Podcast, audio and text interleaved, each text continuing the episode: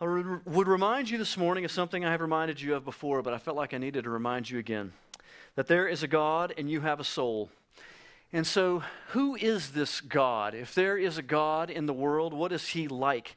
If someone were to come and do a man on the street interview and stick a microphone in your face this week and say, Who is God and what is he like? What would you say? I hope that what we see here this morning would do something to shape your understanding of who God is. Because most of the time in our day, we, people have a very low view of God, that God is basically like us. But we'll see this morning that that is not the case. And secondly, that you have a soul. And so, my question always before you is what is the state of your soul before God? How do you relate to God in your soul? Have you come to believe in Him as Savior? Have you confessed your sins to God that you might have peace with Him? And we'll see this morning a dramatic example of a sinner being forgiven of their sins and, and coming to peace with God in a way that is important for all time for us to remember. And lastly, the date of our occasion this morning, as we read in Isaiah chapter 6, uh, I'm sorry, we'll be in Isaiah chapter 6 this morning, verses 1 through 8, is the year 740 BC, the year that King Uzziah died, the king of Judah, who had reigned for 52 years, but for a long time had been uh, quarantined away as a leper, as we talked some uh, weeks ago about how the Lord touched him with leprosy during the time of rebellion in his life. But the end of the life of King Uzziah had come, and in that year the Lord reveals himself to his prophet, the prophet Isaiah. So please stand with me as we read the word of the Lord in Isaiah chapter 6, verses 1 through 8. Isaiah chapter 6. In the year that King Uzziah died, I saw the Lord sitting upon a throne, high and lifted up. The train of his robe filled the temple.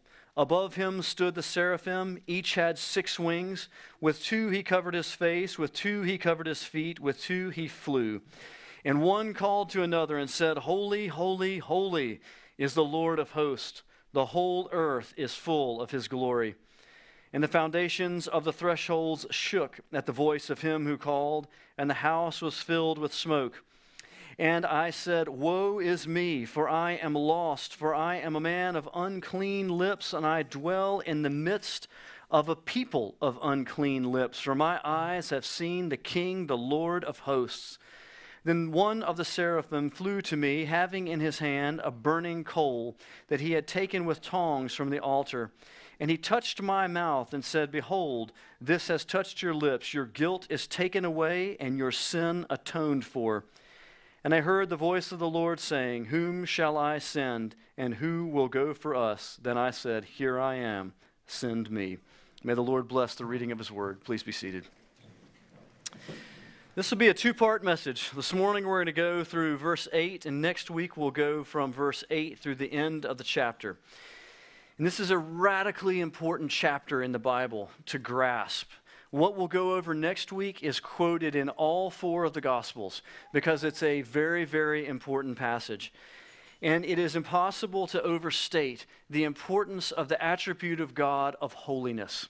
When we say, What kind of God do we serve? Who is the Lord? He is holy, is the first attribute that should come across our lips.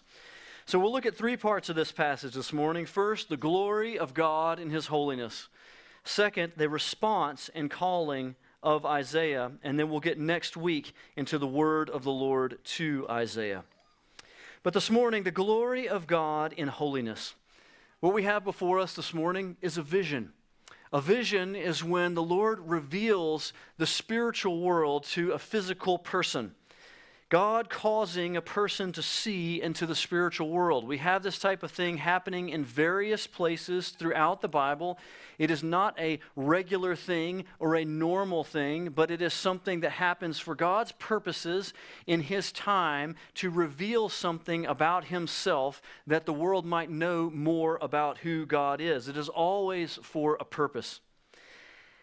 This one takes place at the transition of kings, an uncertain political time in the country, and a time where Isaiah might doubt his calling as a prophet as things change over.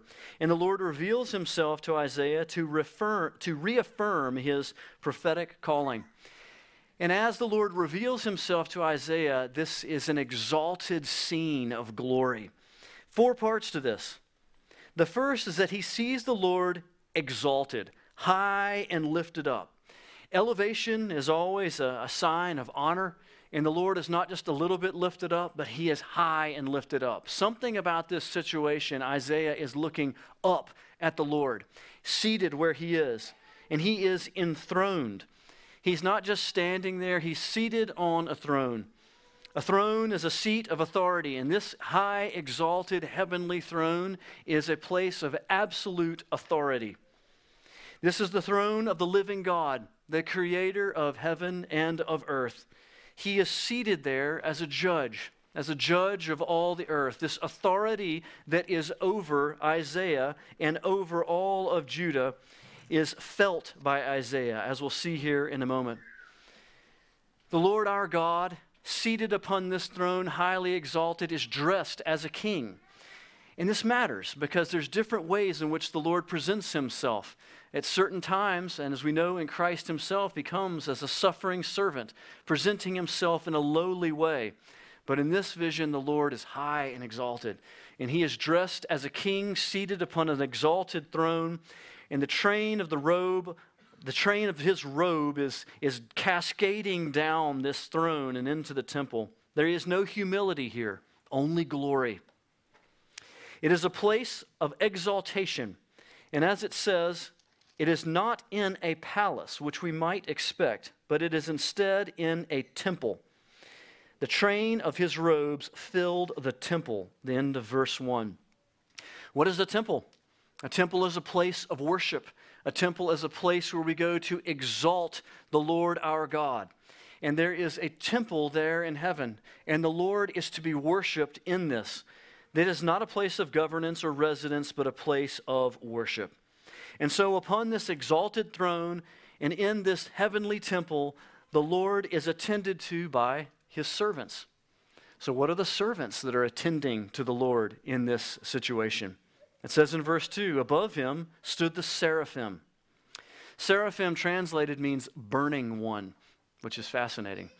Uh, who knows what these, what these looked like, but there's something of flame about these angels, which should not surprise us because the Lord is often revealing himself as a flame of fire in the Old Testament and is referred to as a consuming fire in the New Testament.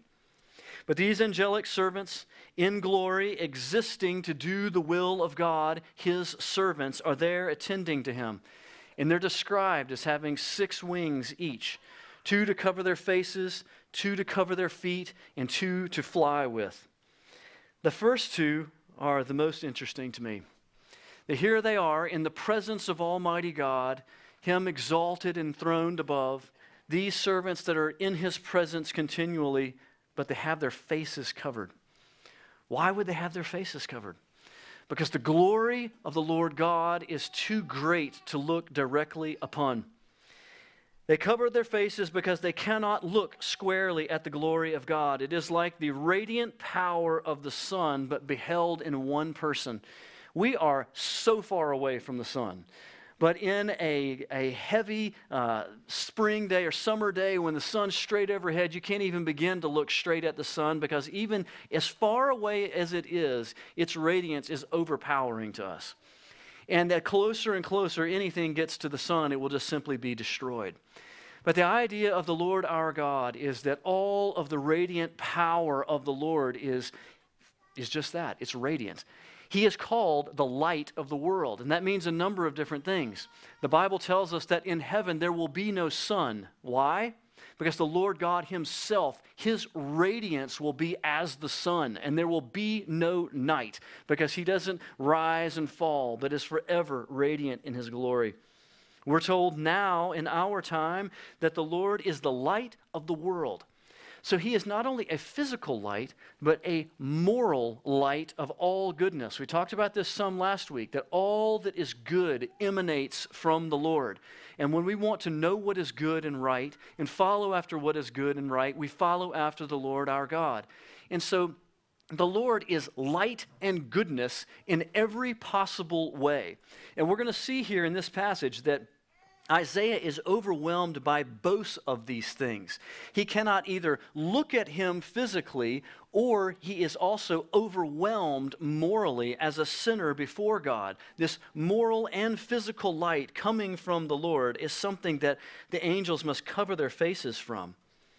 And it's amazing in Scripture because there's a passing down of these things.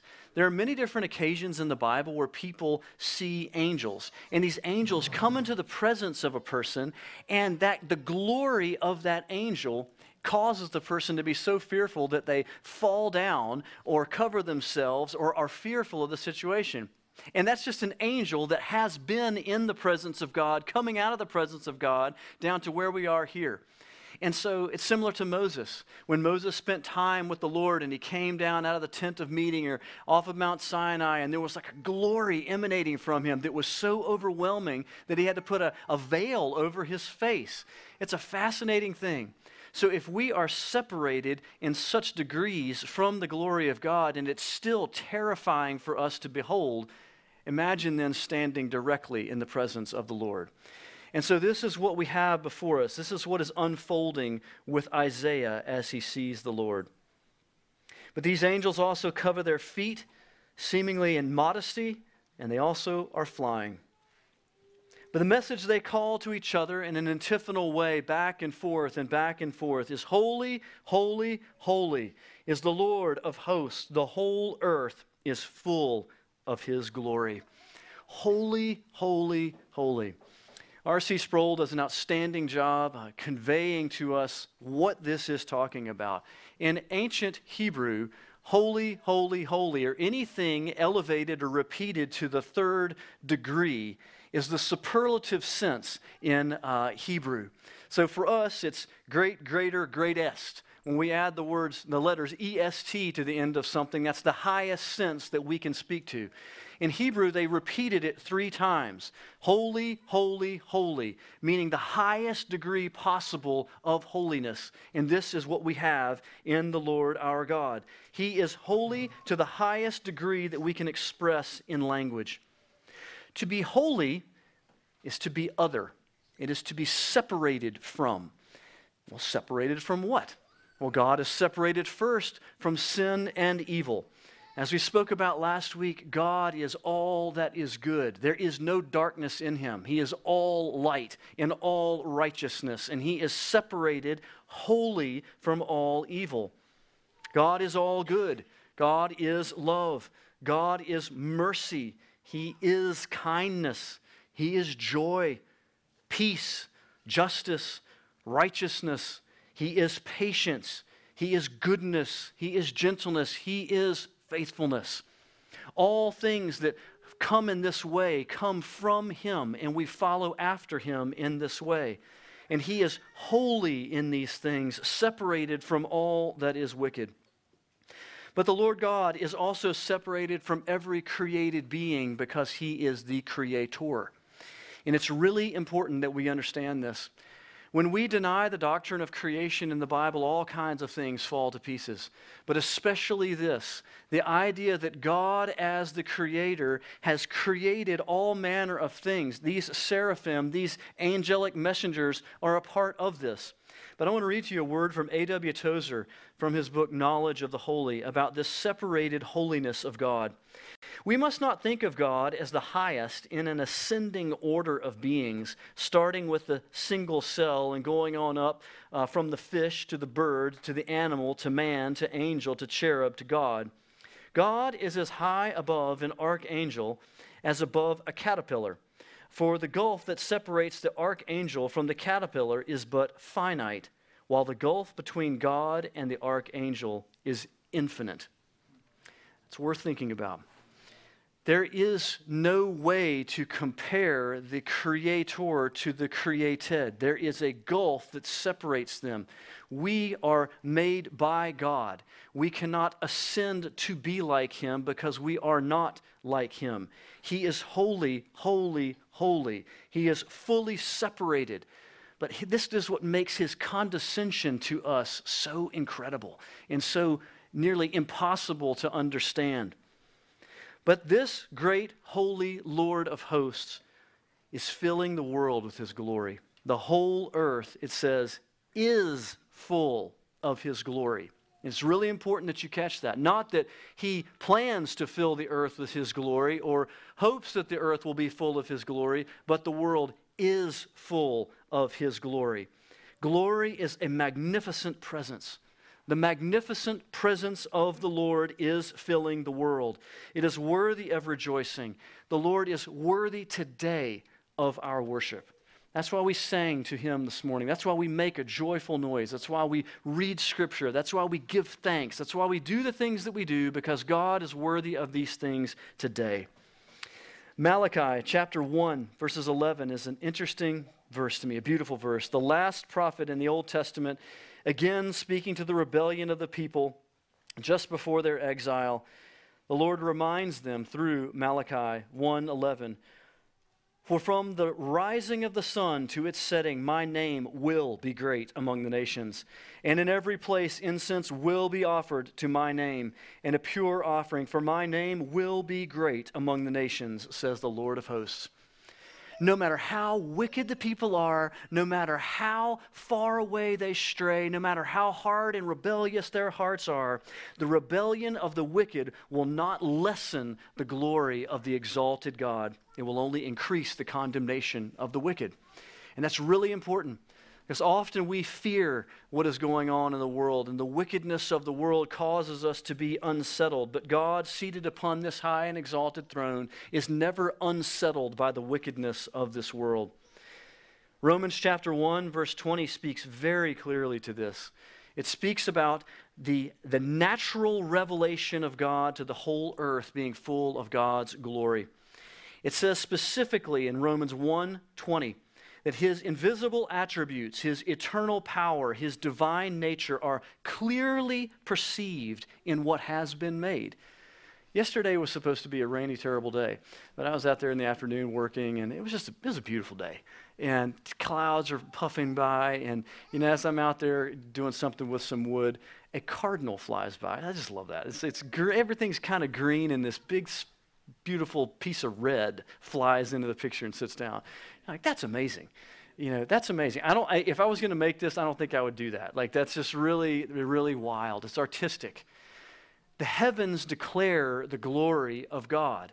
And there are countless other things that speak to the invisible attributes, the eternal power, and the divine nature of God. And Paul says these things are clearly perceived in what has been made, but the wicked will not acknowledge it. They will not acknowledge it. And we all know people like that. People that see the same things that you see every day, but they come up with some either bizarre explanation or just refuse completely to believe or accept that there is a God. They harden their hearts against it. As Isaiah looks on this scene, on this scene of the temple, in all this glory of God who will be glorified, who fills the whole earth with his glory, the temple begins to shake and smoke begins to fill the whole place. This smoke filling the temple is not a new idea. We need to understand in the chronology of these things, we're mid to late in the, the history of Judah. And so before that is all the history of Israel leaving uh, Egypt and the tabernacle and the building of the temple. And there are many occasions of the Lord presenting himself in a cloud, and so especially in smoke filling his temple. In Exodus chapter 33, verse 9, we're told about Moses going to the tent of meeting to speak with the Lord as a friend did face to face. And over and over, the, the cloud and the Shekinah glory of God would descend upon that place and, and overwhelm it. It was something mysterious. And one of the most interesting and powerful of all these occasions is in 2 Chronicles 5 13 and 14, where Solomon is dedicating the new temple. And the temple is filled with smoke, it says. It's filled with smoke, the glory of God, to such an extent that it actually drives out the uh, priests trying to administer to the Lord. They can't do it because of the glory of God. The Lord is going to fill this place in the dedication of it, and then they can come back in. Excuse me. So Isaiah knew these things. He understood this. And so, what he is seeing here before him is yet another occasion of this, but a, a, heavenly rendering of it. there's something, there's a lot to think about there. This idea of, of smoke filling a place to where it just drives you out. It's something mysterious, it's something silent, it's something that clouds the view so that you can't see what is there. And yet there is glorious light coming from it. But it's a consistent image of the Lord all throughout the scriptures. Well, Isaiah knows that he is seeing God, but I would ask you this morning in the Trinity, God the Father, God the Son, God the Holy Spirit, do we have any indication of particularly who he is seeing? And the answer is yes. So interesting. The Bible is fascinating. In the New Testament, interprets for us the Old Testament. And Jesus and the apostles tell us things about his word that we don't know in the Old Testament. So if you want to, turn with me to John chapter 12. I'm going to read for us from John chapter 12, verses 36 through 41. This is Jesus in his ministry. And this is one of the places where Jesus quotes this very passage uh, of Scripture. And so I'm going to read for us John 36, uh, B through 41. When Jesus had said these things, he departed and hid himself from him. Though he had done so many signs before them, they still did not believe him. Verse 38 So that the word spoken by the prophet Isaiah might be fulfilled. The Lord who has believed, uh, Lord, who has believed what he heard from us, and to whom has the arm of the Lord been revealed? Therefore they could not believe. For again Isaiah said, He has blinded their eyes and hardened their heart, lest they see with their eyes and understand with their heart and turn, and I would heal them. This is an exact quotation of what I'll be preaching to you about next week, later uh, in this chapter, Isaiah chapter 6. Verse 41 Isaiah said these things because he saw his glory and he spoke of him. John is describing the ministry of Jesus. Jesus had just done these things, many, many miraculous things, much teaching amongst the people, but their hearts were hard. And Isaiah said, uh, Isaiah said these things because he saw his glory and spoke of him. What we have here before us is the resurrected Christ we have Christ Jesus exalted before his incarnation. It's really important that you understand that Jesus, Jesus the Son, is an eternally existing part of the Trinity. God the Father, God the Son, God the Holy Spirit, one God, eternally existing in three persons. If you're here this morning and you think that Jesus came about at the time of his birth, that's not what the Bible teaches. The Bible is very clear that Jesus has been and eternally was God. And what John is teaching to us here this morning is that Jesus is the one who was seated upon this throne. Jesus is fulfilling this same prophecy in a secondary way. It was fulfilled once in the nation of Judah and fulfilled again during the ministry of Jesus. Isaiah sees his glory. Isaiah spoke of his glory. Jesus is eternally and gloriously existing. And I want to keep pulling this thread because when I read this verse, it just made me think of so many different things, and it's worth thinking about these things. We think of the glorious, exalted, enthroned Jesus before his incarnation. In John chapter 17, verse 5, where Jesus is praying just before his crucifixion, it's a magnificent chapter in the Bible, and it says so many things. In John chapter 17, verse 5, he says this I glorified you on earth, having accomplished the work you gave me to do. And now, Father, glorify me in your own presence with the glory that I had with you before the world existed. That's a powerful prayer. Jesus is saying, I have humbled myself and now I'm praying that you will restore me to the place of glory that we shared together before the world existed. The type of glory that is being described here in Isaiah chapter 6. It is from this radical glory seen by Isaiah, this incomprehensible holiness, that Jesus was humbled. I don't believe that you can appreciate the humility of the incarnation of Christ without looking to this exalted passage of the glory of Jesus in the Old Testament. We saw another part of this in Daniel months ago when it talks about Jesus and his glory before the incarnation. But when we look at this great glory of Jesus and then we think about the humility of Christ incarnate, it is shocking. This Jesus, born as a baby, laid with animals, raised in a simple working class home, touching lepers, having children come and sit on his lap. Let the dirty crowds press in around him, mocked by scoffers, scoffers, despised by religious elite, forsaken by his own disciples, spat upon, beaten, falsely accused, crucified, buried, and then risen on the third day. Death defeated, the forgiveness of sin made possible, and the power of evil broken, but then ascended to heaven. We have glory, we have humility, and then we have ascension back to glory.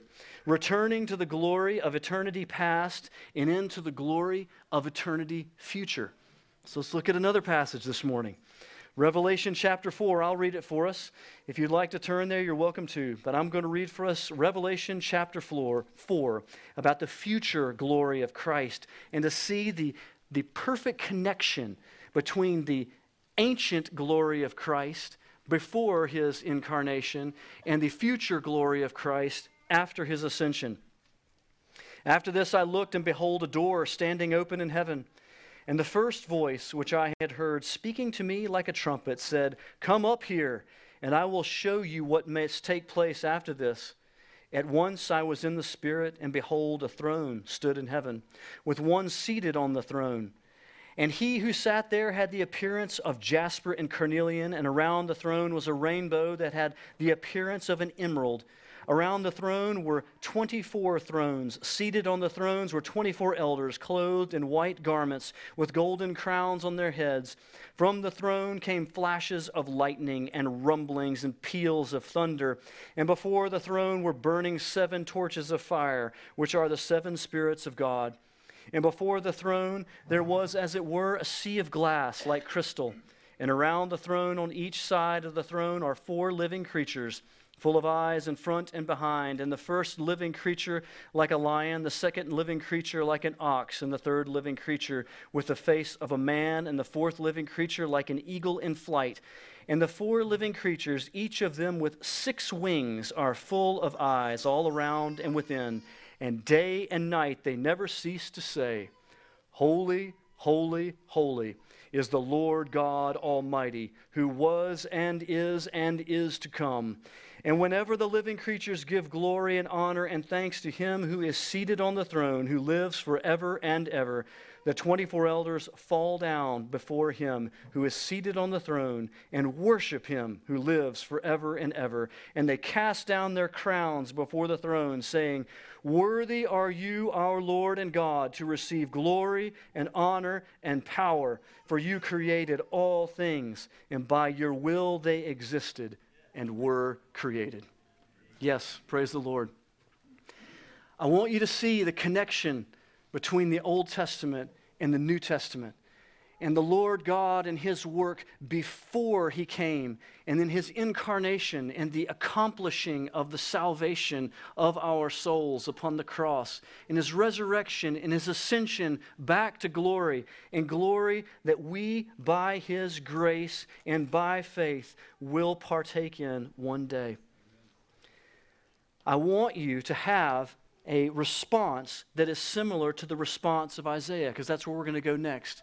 We have painted this picture of what is happening in heaven, but there's a response. It always is amazing to me how people can hear these things and sit there like a lump on the log and just not care and walk right out and go watch football this afternoon. It's not football season, uh, whatever season it is. Sorry, I don't watch much football, but go out and just not care about these things. These things should affect you deeply. If there is a God and you have a soul, these things should affect you deeply. And they affected Isaiah. The response of Isaiah is the second part of this passage. And what is shocking is all of this, all of this scene of heaven and these angelic things and things that Isaiah has never seen before. His first response is not to start writing things down or say, That's amazing, I want to look around. He is absolutely overwhelmed by his own sinfulness. That's the immediate reaction. It's the same immediate reaction that people, when they are in the presence of angels that are messengers sent from God, they are overwhelmed by their own sinfulness and they're terrified and they immediately fall down. And it's the same thing that happens with Isaiah. Those that think that when they first see the Lord God, they're going to go up and give him a high five and say, Hey, bro, it's so good to see you. Like this, they have not read the Bible because this is not what is going to happen. This exalted, holy God will cause us to be humbled before him, whether we choose to or not. He is deeply aware of his own personal sin and the sin of the nation. He is overwhelmed. He says, I am lost. I cannot be in the presence of this holy God. It will, I will die. And I want you to see that the response of Isaiah is not unusual. In Luke chapter 5, there's a most interesting occasion. It's the occasion of the first calling of the disciples. And Jesus is going out to the Sea of Galilee and is there with Peter and Andrew, and they've been fishing all night and they haven't caught anything. And the crowds are pressing in around him. And he says, Peter, can I use your boat to stand in the bow of your boat and preach and teach these people because they're just pressing in all around me? And so you get the, the view of a, of a sort of beached boat with Jesus preaching and teaching from the bow of the boat. When he finishes preaching and teaching, he says, Peter, I want you to go out, you and, and Andrew, and cast your nets in the deep and see if you can catch some more fish. And they're like, Jesus, we've been fishing all night and we haven't caught anything. But it says very clearly, because of your word, we will go and do this. And so they do. They go out and they drop their nets down one time, and there's so many fish in the net, they have to call out another boat, and it almost sinks both of the boats. And Jesus is apparently on the boat with them. And why I'm reading this to you today is it's the first time that Peter recognizes that Jesus is the Son of God. And what is his immediate reaction? Luke 5, verse 8. But when Simon Peter saw it, he fell down at Jesus' knees, saying, Depart from me, for I am a sinful man, O Lord. What kind of a fisherman catches the biggest catch of his entire life, and his immediate reaction to it is, Depart from me, Lord, I am a sinful man. This has nothing to do with fish. It has to do with the miraculous power of Almighty God breaking into the world and Peter realizing that he's standing in the presence of God, and his first reaction is, I am a sinful man. He kneels down, he falls down on his knees at, at Jesus' knees. Depart from me, I am a sinner. And this is the right reaction. This is the reaction that every single person has that truly recognizes who God is. You cannot recognize who God is and not come under the conviction of your sins you will come under the conviction of your sins. And this is how God works in your heart to bring you to a place of con- confession and repentance and belief. Jesus is divine. He's the Son of God. He is holy, holy, holy. Peter knew it for the first time, and he has the same response as Isaiah. But the Lord, when we go back to Isaiah, and the same with Peter, but we don't have time this morning to look at it. When Isaiah is overwhelmed with his sinfulness, for I am lost, it says in verse 5 Woe is me, for I am lost, for I am a man of unclean lips, and I dwell in the midst of a people of unclean lips. For my eyes have seen the King, the Lord of hosts you know, why, why lips? Often in the Bible, the, the mouth is described as something of, of great evil, especially in James chapter 3, because it's what, it's what conveys what is in our heart out to the world. And so all of the wickedness that is bound up in our hearts ends up coming out of our mouths. And with our mouth, we both tell people we love them and we curse them. We bless God and we deny Him. And the same sinful mouth is going to be the mouth that God uses to proclaim his word through Isaiah. And so he touches him, he forgives his sins. There is a symbolic picture here. Verse 6 When one of the seraphim, one of these angelic messengers proclaiming the holiness of God, flies to him, having in his hand a burning coal that he has taken with tongs from the altar and he touches his mouth and says, Behold, this has touched your lips. Your guilt is taken away, and your sin atoned for. What we have going on here is a, a, symbolic picture of the refining fire of God, burning away the dross or the, the sinfulness of humanity.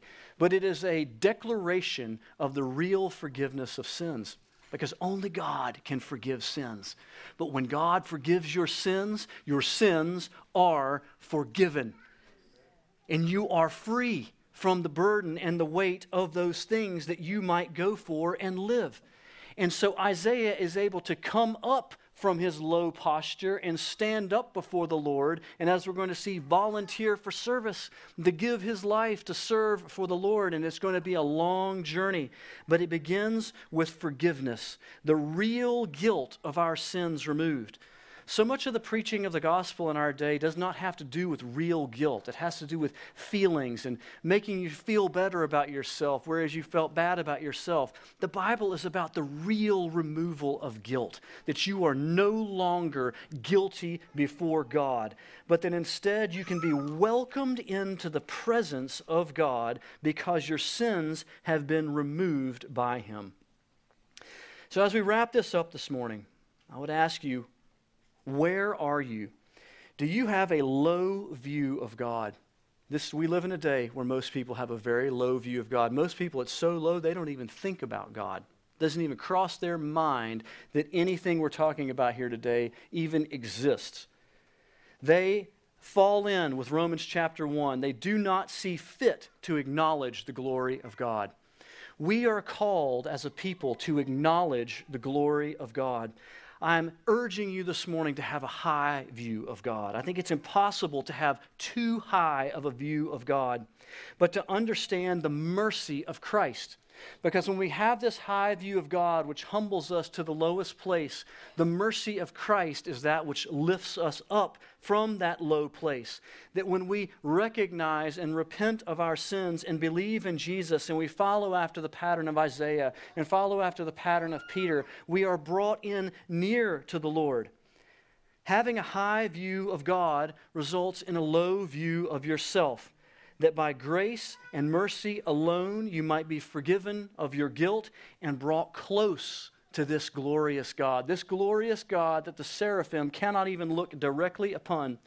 We might call him Father.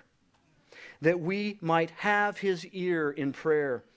That his hand might guide our path in this life. That his strength would animate our life. That his life is sustaining us forever. And though you die, yet you shall live. And this is the eternal life of Christ, this great power of the Lord in us that we might live. I hope this helps you in some way this morning to see who God is and the great mercy that He has towards us. Let's pray. Lord Jesus, thank you for this passage.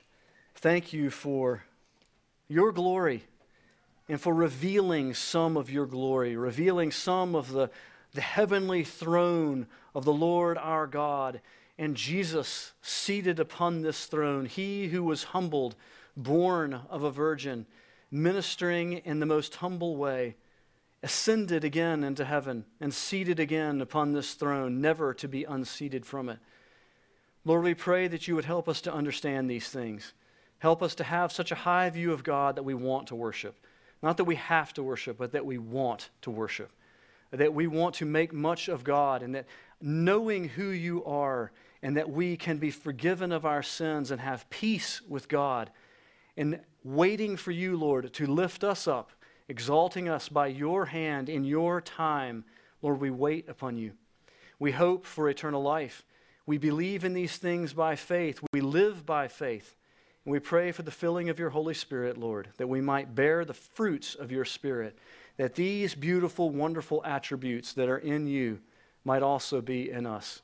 We pray, God, for these things. In Jesus' name, amen.